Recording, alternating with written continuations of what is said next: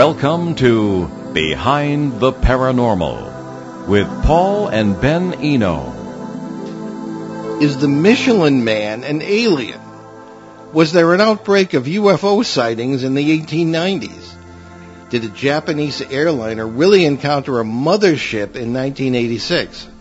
Hello and welcome to the 945th edition of Behind the Paranormal with Paul and Ben Eno, coming to you from WOON AM and FM in uh, uh, Woonsocket, Rhode Island, on the Paranormal Radio app from TalkStream Live on YouTube and via TuneIn.com. I'm Ben, and those uplifting questions came from my co-host, partner in Paranormal Adventures, and dad, Paul.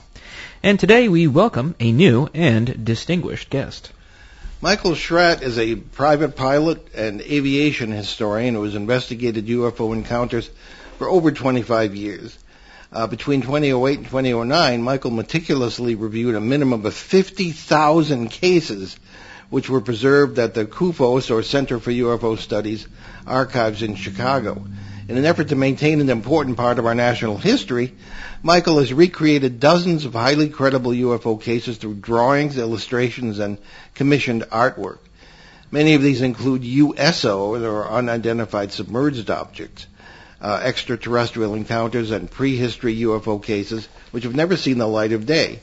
Michael has appeared on multiple media platforms, including Coast to Coast AM, History Channel, The Paranormal Matrix, UFO Hunters, Fade to Black, and in addition, Michael has been a guest speaker at multiple UFO conferences. He will speak at the MUFON, or Mutual UFO Network Symposium in Denver in July. So, Michael Schratt, welcome to Behind the Paranormal. Thanks for giving me the opportunity to join both of you. Appreciate it. Very good. Well, it's So- al always always fun to have somebody new on, and and it seems like as long as long as we've done this show, now all 945 plus episodes, it's you know there's always new people to meet, always new things to learn, and we're really really excited to have you here. So I guess we'll just we'll we'll hop right into it, right into the meat and potatoes. What is the most significant UFO encounter you're aware of uh, among the least known cases? Uh, okay, no problem. Uh, I guess uh, the, the best way to start is to dig down into the government's own files. Uh, we're talking about Project Blue Book here, but within those files, there's an an obscure case that really hasn't been talked about. But personally, it's my favorite. I think it encapsulates everything that we want to talk about here. And let me set the scene for you here. It's March 23rd, 1966, Temple, Oklahoma and an electrical engineer by the name of Eddie Laxon is driving down the road. It's about 5:03 in the morning, and again, this is not my case. This is the United States government Project Blue Book case. He's driving down the road 5:05 in the morning, and the sun is just rising up above the horizon, so it's still a little bit uh, dark out yet. And all of a sudden, something is blocking the road and it can only be described as a bowling pin tipped over 90 degrees on its side. The best way to describe this thing. Uh, now I have his original sketch here. I have the original Project Blue Book report, and what I want to kind of do is, you know, over the radio, we will describe this uh, in detail so people can get a kind of a sight picture in their mind. Now, off to the right of this bowling pin, we'll start at the at the right hand side and work to our way toward the left. And now this is just after he put on the brakes and was looking at this strange bowling pin parked right in front of him.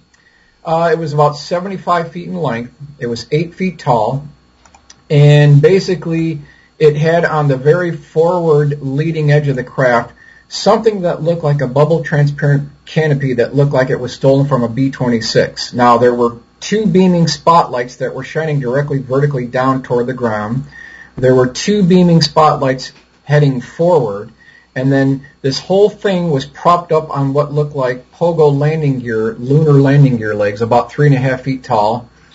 Now, just after the forward landing gear legs, there was an air stair door, and next to the air stair door, there was a man standing next to the air stair door. This was a man, not an alien, not an extraterrestrial. He was wearing two-piece military green fatigues. He had a flashlight that was shining down toward the air stair door like he was examining something. And then, according to Eddie Laxon, who's an electrical engineer who worked at Sheppard Air Force Base, He said that he was wearing a baseball cap with the bill turned up. Now, just above this air stair door, there was a spire or stinger that swept back toward the aft end of the craft that terminated into a 10-inch diameter sphere.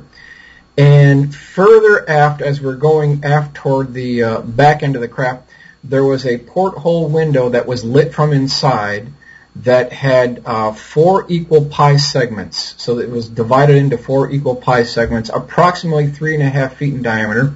Just aft of that porthole window, and this is where it gets interesting, there was written in black letters TL 4768 written on the side of the craft. At the very end of the craft, there were two small flight control surfaces that appeared to be way too small to be effective aerodynamically. Now, when the man who was wearing the two-piece military green fatigue, when he saw that he was being watched by Eddie Laxon, he hurried up this air stair door. He closed the door. Then, according to the Project Blue Book report, there was a high-pitched drilling noise.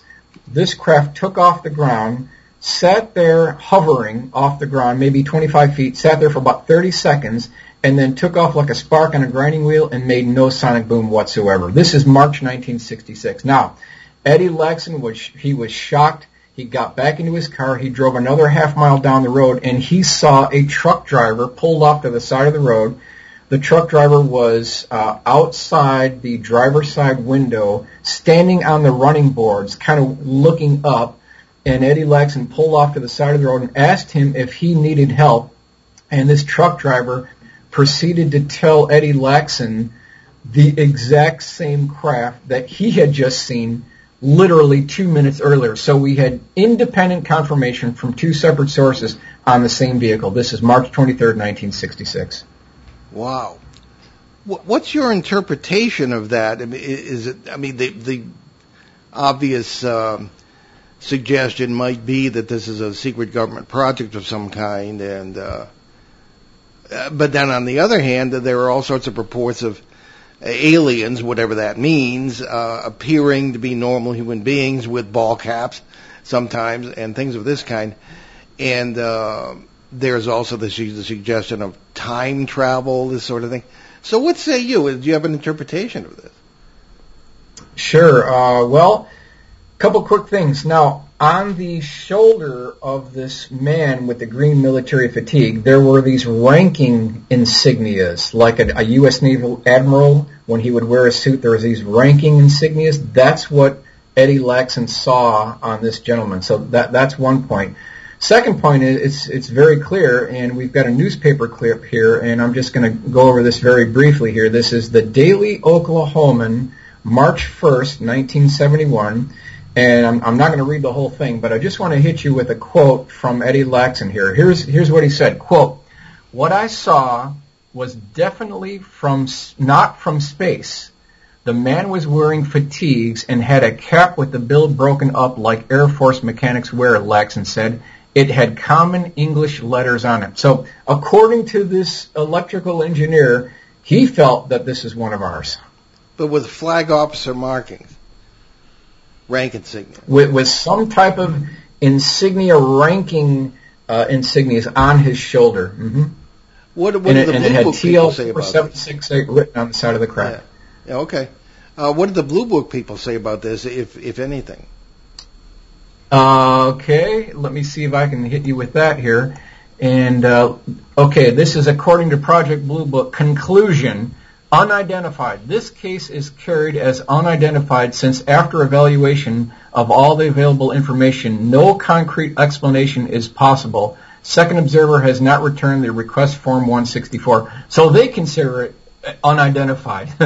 um, I don't think it's unidentified. No, no, well, the thing with the government, people say uh, you know, when they talk about disclosure, particularly, uh, well, you know, the, the government is going to tell us what they do. Well, there is no the government. I mean, they're, they're, competing agencies, all sorts of turf battles. Some agencies know things, other agencies don't. And Ben, you look like you want to say something. Oh well, um, I, I have I have many things I'd like to say. None of mo- most of which is is relevant. Um, but I, I think it's I think it's interesting that there's you know, you, usually you, you hear kind of the opposite reaction. Oh, this definitely isn't from Earth, right? You know, this is definitely something you know extraterrestrial. Instead, this is a terrestrial thing, and it, it makes sense. Um, mostly because they're in sort of this time period, let's say between Roswell to the present, right? There's been all sorts of different, you know, for lack of better words, iterations of of craft beings, you know, all sorts of other stuff, and you you'd think there'd be some sort of consistency. Sometimes there is, in in some ways there are, but there are sort of these odd things that kind of stick out. You know, like the Flatwoods monster, and that whole incident kind of pops out in my head well, you know, 1956. Yeah, and and West this Virginia. and this is 71, right? So you, you'd think there'd be some sort of concrete, sort of I don't want to say concrete. That's not the right word. Sort of a, a consistent experience almost, but it, it doesn't seem to be consistent ever, right? You know, you, you sort of have this idea in your head of okay, well, we know there's like you know there's triangular shaped craft, there's circular craft, you know saucers, you know something like that. But this is something kind of out there, right? And I, I think it's interesting that it's like, okay, well, we know it's no, no, quote unquote. You know, we have a, a, a pretty good idea that this is one of ours. So, if, in your opinion, Michael, how much of the stuff that you've, let's say you've been researching, would you say is more of ours versus it being entirely extraterrestrial? Honestly, I think the number is very high. It's extremely high. I think it's up to 90%. Wow. Very high percentage of and the, the reason why I mention that, and I'll give you a quick example here, and we can run through another case here really quickly. Now, mm-hmm. there was a case here. Uh, this is basically March. This is February 3rd, 1983, Mobile, Alabama, and just going to run through this really quickly. Uh, the primary eyewitness was driving home after a dinner engagement. This is Mobile, Alabama, and she's alone. She's driving in her car. It's at night and she hears this big booming noise. Her car starts shaking. She pulls off to the side of the road. She gets out of the vehicle. She looks under the vehicle. She thought the transmission may have fallen out. It was like a very severe booming, rattling noise. Mm-hmm. Everything seemed to be okay. She got back into the car. She drove another half mile down the road. She looked off to the right. There was this lighted area that was really clear. And hovering about 20 feet above the ground was this massive 210 foot long craft. Uh, it was 80 feet tall. It kind of had a kind of a spherical forward section and then this tapered wedding cake section as it tapered back toward the aft part of the vehicle. Now, she said on the upper craft portion of the vehicle, there was a wraparound clear transparent section that took up one third of the leading edge of the craft and then behind these windows, she said she could see what looked like five foot ten humanoid looking beings which were wearing a one piece tight fitting white flight suit. She mentioned that. Now, just of that section, there was another transparent section. And then she said she could see a door closing from right to left. And on the left hand wall of this craft, there were tubes, pipes, and cylinders. Now, I've got within my files at least 15 cases of these mysterious pipes and cylinders and silencers that are attached to walls and bottom of these craft. Now, she also mentioned that when she was standing below this craft, she could see literally hundreds of these clear transparent porthole windows that allowed her to look from one side of the craft clear through the interior and all the way out to the other side. And she said that on the interior of the craft, it looked like a cross beam and girder construction like a truss bridge, and it also reminded her of an East Coast naval shipping yard where they're laying the keel of a new battleship and you have all these bulkheads and stringers. That's what she said the interior looked like. And she mentioned that the whole thing was put together by these large rivets. She could see rivets on the exterior of the craft. Now on the hmm. bottom of the craft, there were two gondolas that were transparent that had these same five foot ten humanoid looking beings. On the top portion of these gondolas, which was connected to the bottom of the craft, there were these 24 inch by 24 inch highly polished mirror reflective devices, and this is back in 1983. I've got the original sketch uh, w- within the report, and the reference for this is the APRO Bulletin, Volume 32, Number 2, 1984. So here's another case where We've got pipes and cylinders. We've got humanoid-looking beings. We've got rivets. We've got bulkheads. We've got stringers. It's looking very mechanical. It's looking man-made. Hmm. Wow. Uh, no, go ahead, Ben. I just um, Oh no, I'm I'm. wanted to go back in time here. Oh, well, I, I well, we're going to stay in in the future for a second, um, or Back to the Future, whatever. Um, yeah, that's that's interesting because usually you hear like smooth, everything's smooth. You can't really see any Not sort in of this case. Anat- yeah. I think that's really interesting. And now, now I'm, I have, I have many logistical questions about this because I'm, I'm wondering how, how the U.S., how any, any sort of, you know, military body could store something like this. Or, you know, this is, you know, we're 1971, 1983. You know, you usually, you usually, I'll say say that um, in quotes. You would see something. You know, the military is usually about roughly 10 to 15 years ahead of where of where we are as as civilians, roughly. You know, maybe 20 Or knowledge. or knowledge, right? So it's like you know they had the internet before everybody else did. You know, stuff like that. Let's, but you know, you- you'd think you'd see these these giant things in action at this point, right? You know, shock and awe sort of things. If, uh, or is it is it a logistical thing? Is it is it too expensive? You know, I, I always kind of find it kind of weird that it's like people kind of in the middle of nowhere kind of see these things. So logistically, where do you think these things are being stored? How? And wh- why why do you think it's always just these poor people driving around at night? It's in the middle of nowhere. Good question. Well, let's let's expand and let's uh, we want to remove all limitations. First of all, these craft could be just throw it out there. They could be USOs because 51% of all UFO cases are in point of fact USO cases, so they could be stored underwater. No one would ever see them. That's Yeah, one yeah, point. good point. And number two, if if someone wants to keep a secret, they can. They can do it. Uh, there's multiple locations of where these things could be stored. So uh, there's no telling what they could do with the right amount of money and the right amount of brain power. There's no telling that what could be done. So all all bets are off at this point. It, it, it can be done. Well, being a journalist, I noticed headlines, and a few years ago, I was uh, shocked by by one that said, uh, re- re- referring to China's um, secret nuclear or semi-secret nuclear submarine program, China may be hiding its new submarines in the ocean. So I said, okay, and, you know, so maybe maybe that wasn't quite as silly as it sounded, and uh, these things may be, may be uh, USOs indeed.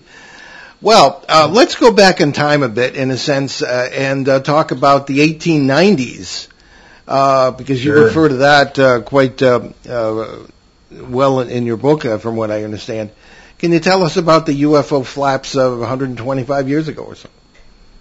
Yeah, see, that's the thing. When you come to ufology, as you know, uh, a lot of people think that the origin point is June 14th, uh, 1947, uh, Kenneth Arnold sighting, that, Yeah. that time period.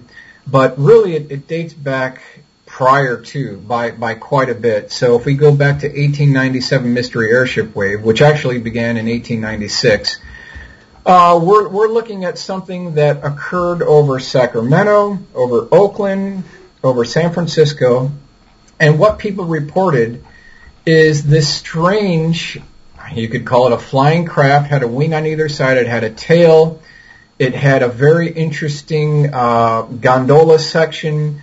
Now, what's interesting is people reported seeing anchors being lowered from these craft, and they heard laughter coming from these craft. There were big black dogs on the deck of these craft, and the eyewitnesses that saw these vehicles at night, they were generally always at night. Number one, they had these very powerful beaming spotlights that were shining down to the towns below, causing chaos, just total chaos. People screaming and yelling and, and horses darting from one side of the street to the other. They, they didn't know what these, these things were. Now, people who saw these craft, they said that they saw quote unquote well-dressed eccentric inventor types with top hats on the deck of these craft that were looking down and laughing at the people below. I mean, to me that just seems so weird. Uh, again, we got the beaming spotlights and a lot of these craft they could go against the wind back in 1897. Uh, a couple of quick points here. eyewitness described the craft as being about 150 feet in length with four rotor-like arms, and we talked about the anchors being lowered. Uh, newspaper clippings of the time, the Record Union, Sacramento, California, November 23, 1896. Uh, strange visitors seen there on Saturday evening. And we want to make the point that when, in very rare cases, when these craft landed and the population of the towns actually got up to where these craft landed and spoke to the quote unquote pilot, the eyewitnesses said that these quote unquote pilots, in some cases, they were wearing smoke colored glasses. So when you put this all together, you've got the big black dogs on the deck of the ship. You've got the well-dressed eccentric uh, inventors. You've got the fact that they were laughing and they were lowering anchors, and that the fact that they were wearing smoke-colored glasses. This really doesn't sound like an extraterrestrial alien visitor from thousands of light years away. It has a much more mechanical terrestrial explanation that be, could be tied into the Sonora Aero Club. Very interesting. There is a, uh, a train of thought, of course, in, in UFO history uh, that maybe you'd like to extrapolate upon it, that uh, people interpret what they see according to their own culture and knowledge.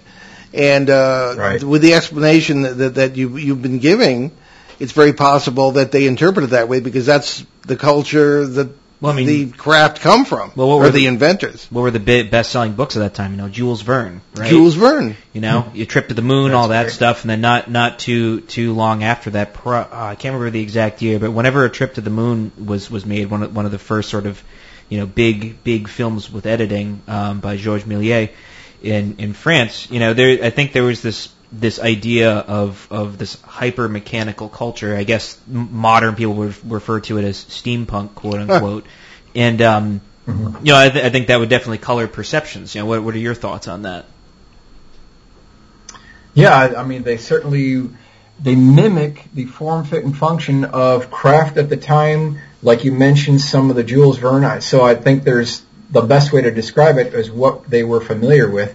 And if, if we just go by the eyewitness reports and we, we go by the newspaper clippings, and I should mention there are hundreds of newspaper clippings about these cases starting from 1896 to 1897, all the way to Ohio, the East Coast. And I'm thinking, hmm, what would be the origin for this and why would they do this? Well, it wasn't that long prior to all these sightings if we go to the 1849 California gold rush, it sounds like someone was setting up a way to covertly transfer gold from the gold fields of Northern California all the way to the East Coast, but do it covertly. That could be why these mystery airship waves were built and flown. Hmm. Hmm. Uh, was there government involvement? Do you think? Is it, is it, what we today refer to as big government really started with Abraham Lincoln and the Civil War. So do you think government was involved well, or was it just private enterprise? According to Walter Bosley, these were financed by a eccentric group of rich investors called NIMSA back east from New York. Hmm. And that's where they got the money to finance these programs. And he makes a very good case for it. Wow. What about 1909? Uh, in, in, that period, there were a number of sightings of the whole oh. Jersey Devil thing around Philadelphia. Yeah, don't forget the Hudson River Valley too. Hudson River Valley too. Um, yeah. was there a connection there, or or, uh, or what?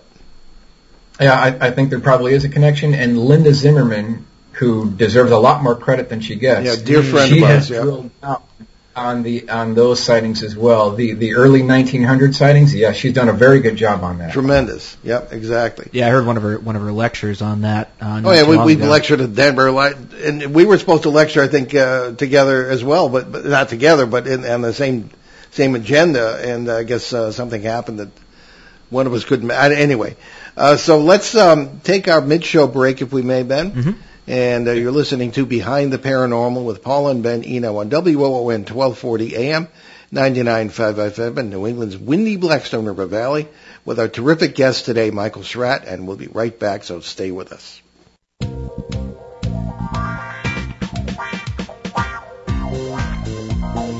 The night is alive. Join us and take a walk on the weird side when you tune in to the Kingdom of Nye, hosted by Heather Wade. The finest in late night talk. Listen live free weeknights starting at 9 p.m. Pacific time at thekingdomofnye.com, talkstreamlive.com, and the Paranormal Radio app. Wanna take a ride?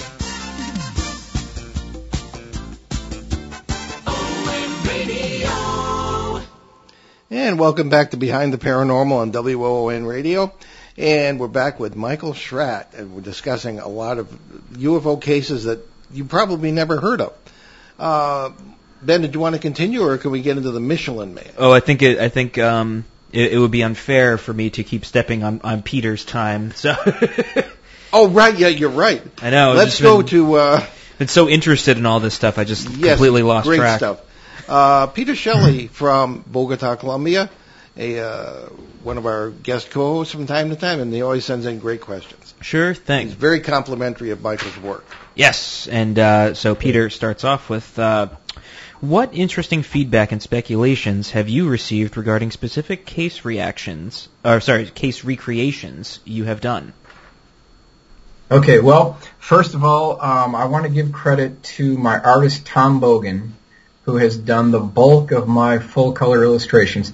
He's no longer with us, which I can't believe, but he has created uh, numerous illustrations based on all of the eyewitness testimony and reference and paperwork that I provided to him. So when we talk about these cases, I'm not just pulling this out of nowhere. We actually have paperwork, documentation, newspaper clippings to back these up.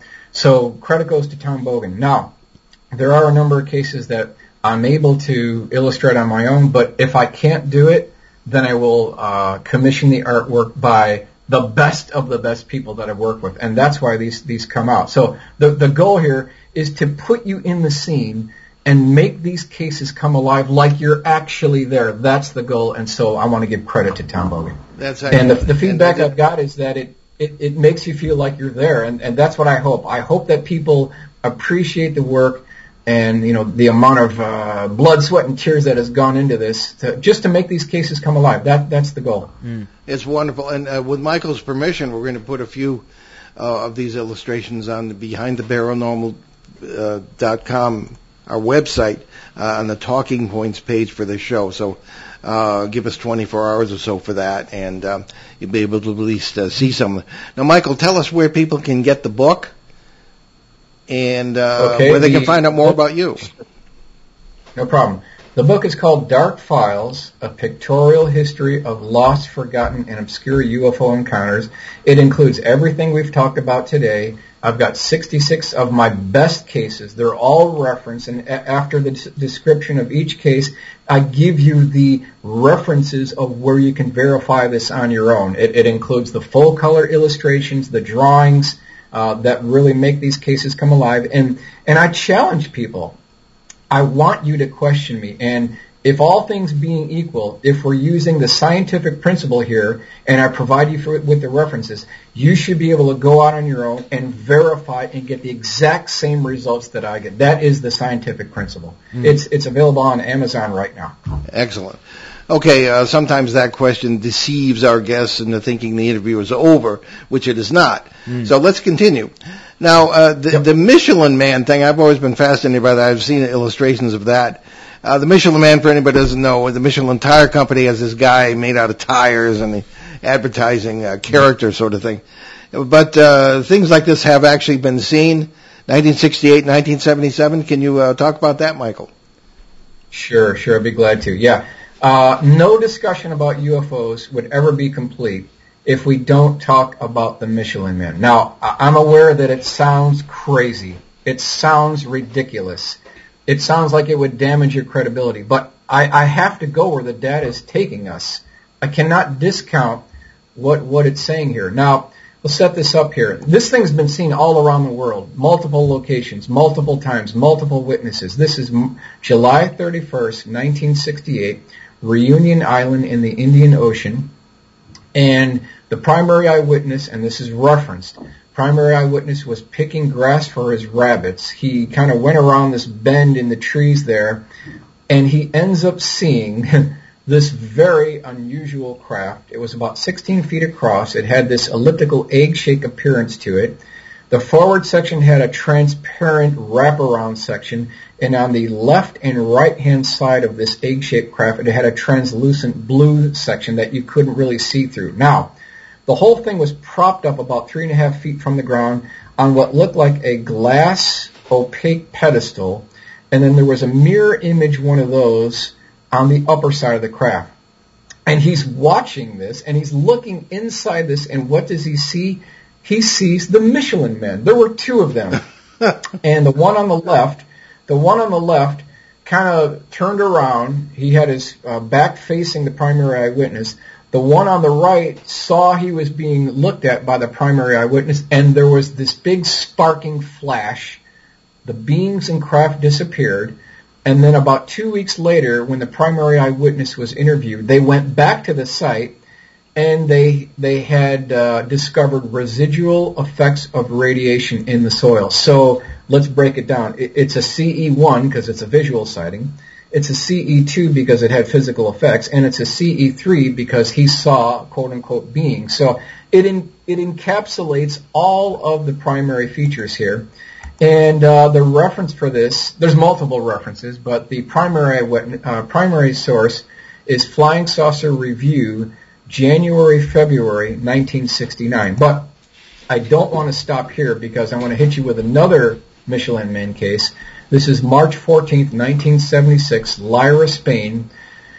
The parents of a younger boy who just got out of this graduating Naval Academy ceremony, they're driving home. It's at night and uh, they're kind of going around a bend in the road. They go up this hill, go down this hill, and it was the wife who was in the passenger side. She looked off to the left, and she could see how she described this is this corkscrew light that was transforming itself from a light to what looked like Sunday night at the Oscars.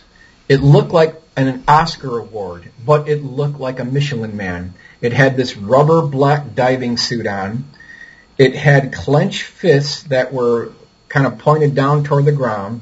Its feet were together and it was hovering about 16 inches off the ground. This thing was not walking. It was floating above the ground. Now, as they passed by this strange Michelin man being, the electrical system on their car burnt out and the lights went off. So right now it's a, it's a CE1, it's a CE2, it's a CE3.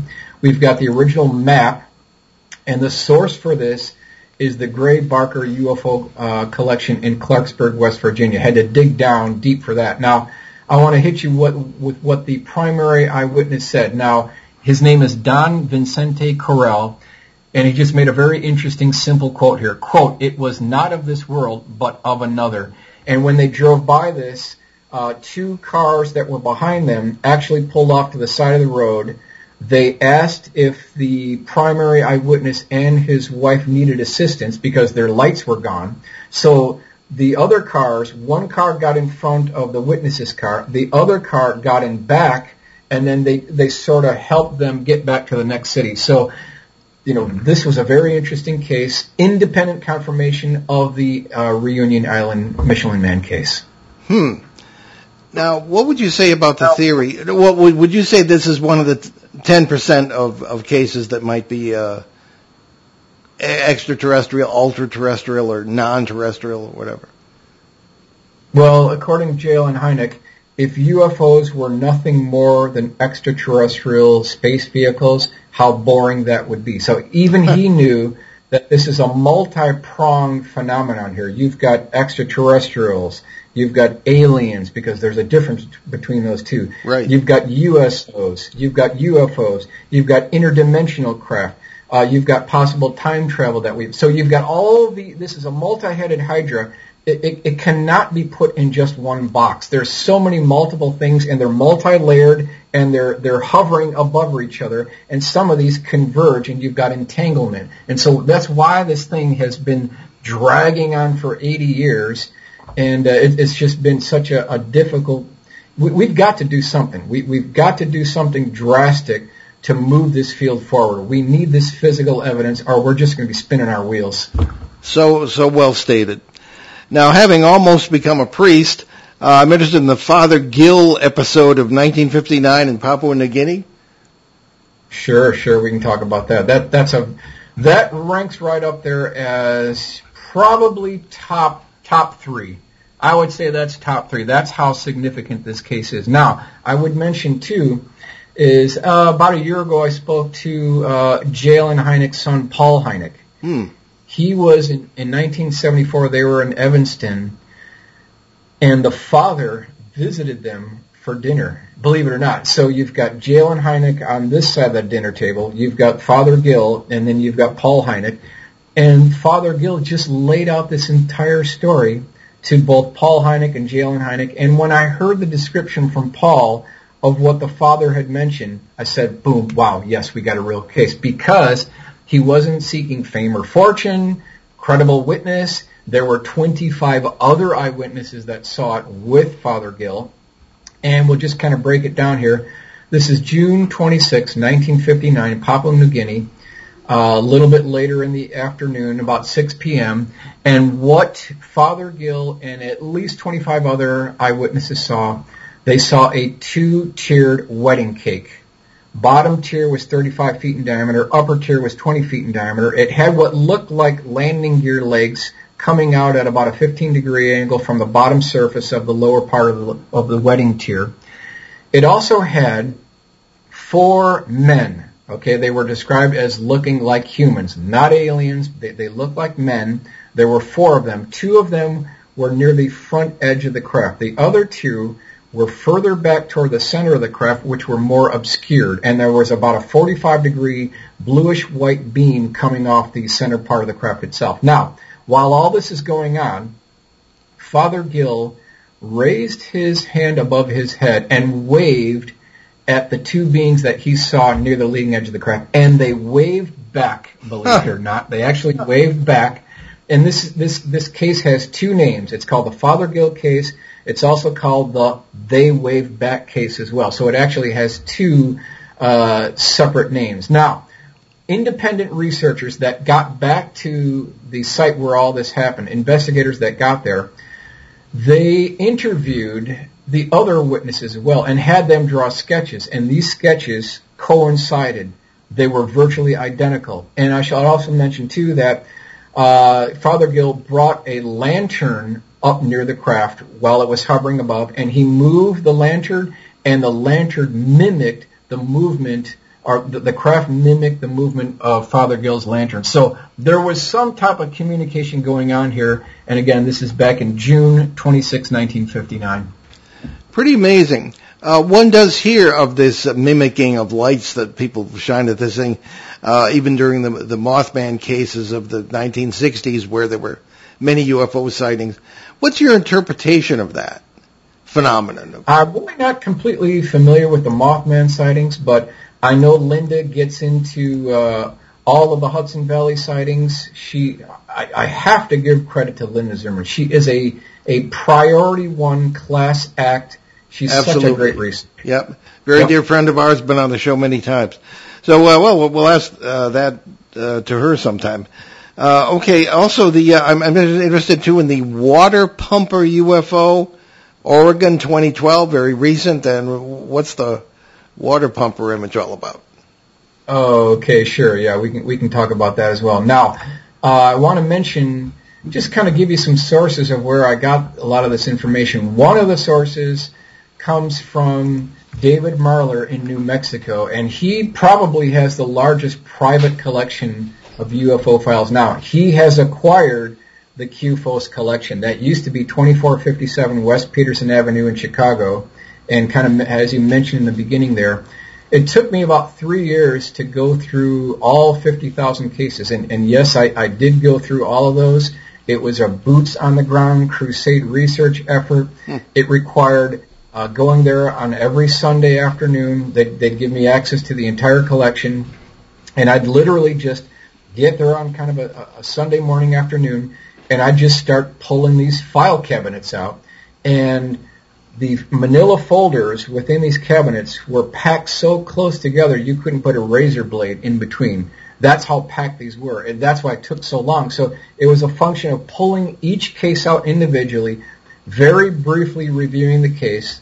If it had a three-page report, a drawing, sketch, or illustration, and then a flight path report, I copied it. And from there, I commissioned the full color artwork, and that's how kind of how we got here today. Now, so David Marler has the CUFOS collection within his files in New Mexico. So this was a case that didn't make into, into his book, but it came from him. So this is Little Pudding River, Oregon, 2012.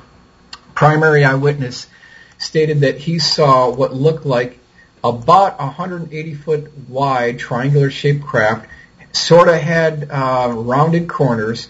Now, there was a six foot diameter tube, transparent tube, that retracted from the bottom of the craft that made contact with the Little Pudding River and started sucking up water through this tube. Now, right next to the tube, it started spraying water down. And then he said there were three release valves that popped out from the bottom of the craft, and they were spraying water out as well. Now, while all this is going on, there were at least three orbs that were circling this entire craft, and there was a pale blue beam of light that shot off at a 45 degree angle, very similar to the Father Gill case. Now, while all this is going on, he said that he could hear this washing machine sound. That's what he said. He said it was a washing machine sound, and it would like complete the cycle and do it again. He saw it on three occasions, and the sheriff saw it as well. So, at the very least, it's a CE2 case because it, it did have physical effects on the river itself. And again, this is back in 2012, according to the David Marler collection. Wow, pretty amazing. The uh, the notion of orbs, which you bring up, is uh, raises another uh, question. Uh, the great uh, and late Ted Phillips, uh, who gathered tremendous amounts of information on UFO landings and physical evidence for that, said to us that he had noticed that over the past several decades, UFOs had become when when the less nuts and bolts appearance, uh, in appearance to more uh, almost ethereal or uh, balls of light, orbs, this sort of thing.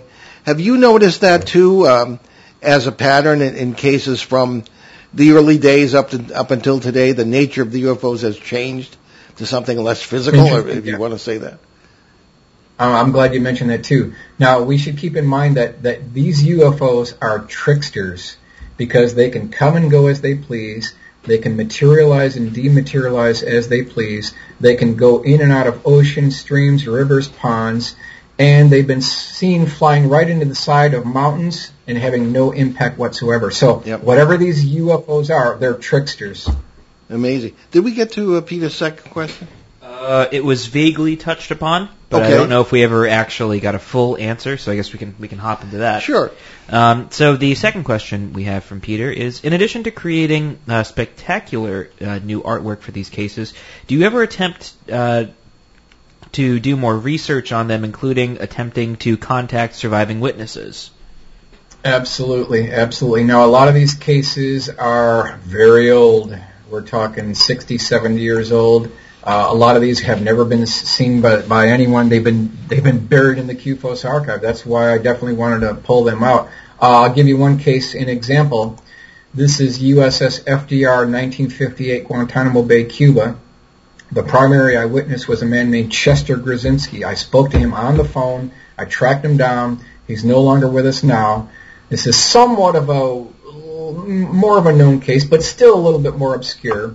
Uh, set this up here. Again, 1958, Guantanamo Bay, Cuba, and one reason why the USS FDR aircraft carrier had a history of UFO sightings or USO sightings is because it's possible, the reason why is the USS FDR was the first aircraft carrier to carry nuclear weapons on board. Uh-huh. And uh, again, primary eyewitness was Chester Grzinski. It's about 9 p.m. at night, and according to his report, that was written in the Flat Top newsletter and two other newspaper clippings. Uh, there was commotion below decks. There was screaming. There were yelling. There was chaos. People were screaming. They were trying to get to the flight deck, and it was a chaotic situation. I've got his original sketch, his original MUFON report. When they got to the flight deck, there were 25 eyewitnesses just standing on the flight deck looking up, and they saw this yellowish glow approaching the aircraft carrier, and then when it parked itself about 150 feet above the flight deck, this was no vague nebulous yellow orb. This was about a 200 foot long cigar shaped craft. I've got his original sketch in my files here, and we can send you that uh, later as well. But about about 200 feet in length. Now they they said, according to the primary eyewitness, they could feel the heat radiating off this craft onto their faces. So it's a CE2, 200 feet in length. On the side of it, they could see these rectangular cutout windows running along the length of the craft. Behind these windows, the primary eyewitness said that he could see what looked like about five foot ten humanoid looking beings that were walking back and forth between these windows. And one of them actually leaned up on one of these windows, put his hand above his head like he was waving down to the naval personnel below. They could see this and he, he kind of pressed his face against the window and was looking down to the uh, naval personnel below. Now, this thing departed at a high rate of speed, and the way this case concluded is when they sailed into port, elements of the three-letter in, in intelligence agencies got on board the aircraft carrier. They confiscated the records, the tapes, the radar tapes, the logbooks, and the excuse they made was quote unquote gambling below decks. and that is the USS FDR case back in November 1958. There you go. Speaking again of, of the uh, more ethereal elements, uh, the uh, great British researcher Jenny Randles has coined the term time storms.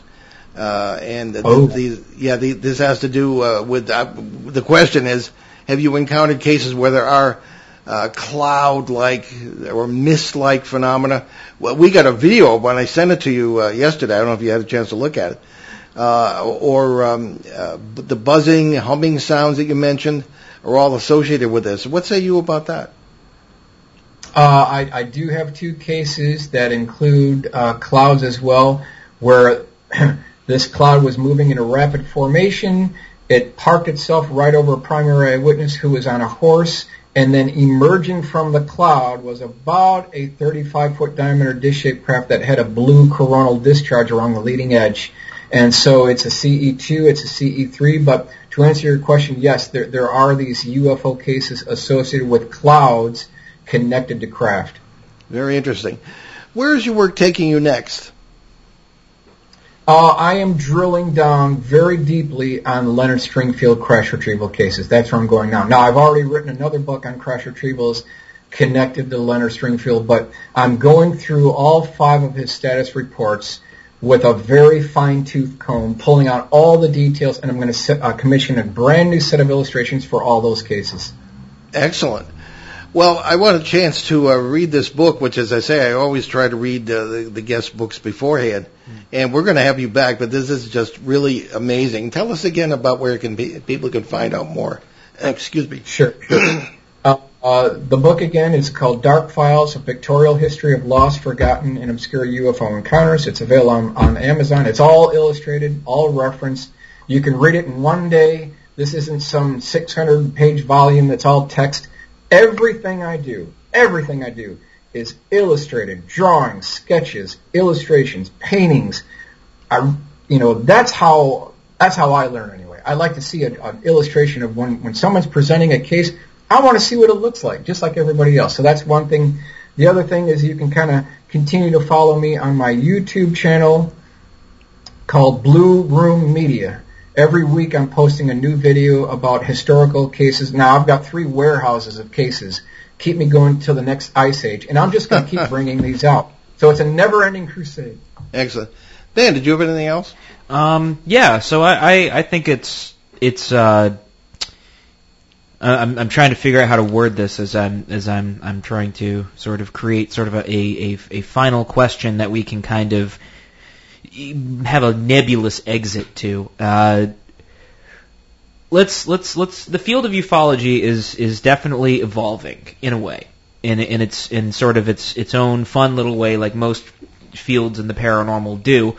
Um, now we're we're finding ourselves kind of at a, at uh, for lack of better words a paradigm shift almost, where we're we're getting to a point where a lot of the a lot of the ex- old explanations just really aren't aren't working anymore, and we're trying our best to kind of wrap our, our heads around it. And it seems as if there's a lot of a lot of sort of like push towards this whole idea of um, uh, you know, as we kind of mentioned earlier in the show, disclosure. Now, how do you feel about where the, the state of ufology is going? Where do where do you see it heading within the next you know five to ten years? Oh, good question. Well, if you look at if we if we count June 24th, 1947 as the origin point for ufology, now that's been over 75 years ago now. This is the 75th anniversary. Mm. Now we we have made some progress, no doubt. We have made some progress, but do we really have what we need, or are we just spinning our wheels? Without the physical evidence, we're just not going to move this ball forward. We need the physical evidence. We need the gun camera footage. We need the 8 by 10 glossies. We need the debris, the craft, and the bodies. We need the physical evidence. Anything short of that, we're just spinning our wheels. And so that's what I think we should focus our, our attention on. Mm. Anything less than that, it's, we're, we're going to be here another 50 years and, and we're all going to be gone and we're not going to know. And so that's why we've got to make a management decision and we've got to recover the physical evidence. That's how we're going to move forward. Well said. Okay, well, uh, stick with us there as we do our announcements. Uh, first of all, I wanted to say Happy Mother's Day to Yes. all uh, and uh, one and all, and uh, why don't you take it away from there, Ben? Sure thing. And uh, speaking of all sorts of wonderful festivals, the Exeter UFO Festival is back after a two-year hiatus, and that will center at the historic Exeter, New Hampshire Town Hall uh, over the Labor Day weekend. That's September 3rd and 4th. Uh, more information will be forthcoming. This is a great event uh, sponsored by the Exeter Exeter Area Kiwanis Club. Uh, to benefit local children's charities, we plan to do our traditional live broadcast from the event on Sunday with a panel of the speakers. Uh, the subject of our talk there will be time storms, uh, with thanks to the uh, great British researcher Jenny Randles, whom we mentioned earlier, coined the term. Uh, this is a very fun event. The whole town gets involved. Restaurants serve things like Roswell burgers, Final Frontier Franks, Alien Crunch ice cream, and all sorts of other fun stuff. And there's more information to come. It's a great event. Visit our show website, behindtheparanormal.com, where you can find over 1,100 hours of our regular shows and special broadcasts since 2008 from CBS Radio, Achieve Radio, and here on WOON AM and FM, including uh, shows that have been restored in the archives at behindtheparanormal.com. Uh, also hear many of these broadcasts on the major podcast platforms, including iTunes, Apple Podcasts, and YouTube. You can download our show app. It doesn't do much, but it doesn't cost anything either. And you'll get uh, notifications of our uh, shows as they are posted, uh, audio and video. So, um, talk about the charities there, Ben. If you Yes. So we have uh, our our charity page on our website. That's behindtheparanormal.com, uh, with several links to good causes that we've adopted over the years, including Hope for Hilldale Cemetery in Haverhill, Massachusetts, uh, USA Cares, Canadian Veterans Advocacy, Helping Haiti's Orphans, and the Crohn's and Colitis Foundation uh, of America. The Sisterhood of Ground Zero, and most importantly, the uh, or sorry, most recently, I should say, the Western Connecticut, the Western Kentucky Tornado Relief Fund. Yeah, the Uh, fewer tornadoes, the better. Yes, But uh, we should point out that we know the people who run these charities. We vet them very, very carefully, and uh, so we can certainly vouch for them, especially uh, Help for Haiti's Orphans, Hilldale Cemetery, etc., and uh, Canadian Veterans Advocacy. We know all these folks, so it's good. yes. So what's on the front burner for next week, Ben? Well, uh, we have uh, next week the getting ready to go into the oven and come out a show. Uh, that's on May 15th. We'll bring you an open line show, which we haven't done in a very long time, and we welcome back the great Shane Sirois, who we haven't had on in, geez, I don't even know how long, to help tackle questions from listeners on many, many paranormal subjects. And it's always a fun time with Shane, and it's it's going to be nice to have him back. It certainly will, and we encourage you to write to uh, Paul at BehindTheParanormal.com to send in any of your questions. You can also call the show at any point uh, at uh, 401-766-1240, station uh, 1240 AM. Yes. And uh, th- that's uh, you're invited to do that at any time. We uh, will take questions on all paranormal subjects, including UFOs, uh, things that um, uh, go bump of the night, uh, and things that don't even have names yet, as we sometimes uh, uh, will describe it. Well, And we also have a backlog of years and years and years of questions. Well, don't people t- tell people get discouraged if we tell them that. But uh, no, the, well, we we do have um, a lot of questions that come in, and uh, we're particularly excited to welcome back Shane, who has a tremendous uh, record of um, solving very very uh, negative cases uh, for families and for homes, and so. Uh, and he has a particular talent of making things very accessible. he does, and he's he's very reachable, and uh, people relate to him. He's a really a great teammate of ours. Oh yeah. Okay, so, all right, uh, we have a quote. Uh, we leave you today with a thought from American lawyer of all things, Gerry Spence. Quote, I would rather have a mind opened by wonder than one closed by belief. I'm Paul Eno. And I'm Ben Eno, and thanks for joining us on our great cosmic journey, and we shall see you next time on Behind the Paranormal. Return to this radio frequency 167 hours from now for another edition of Behind the Paranormal with Paul and Ben Eno.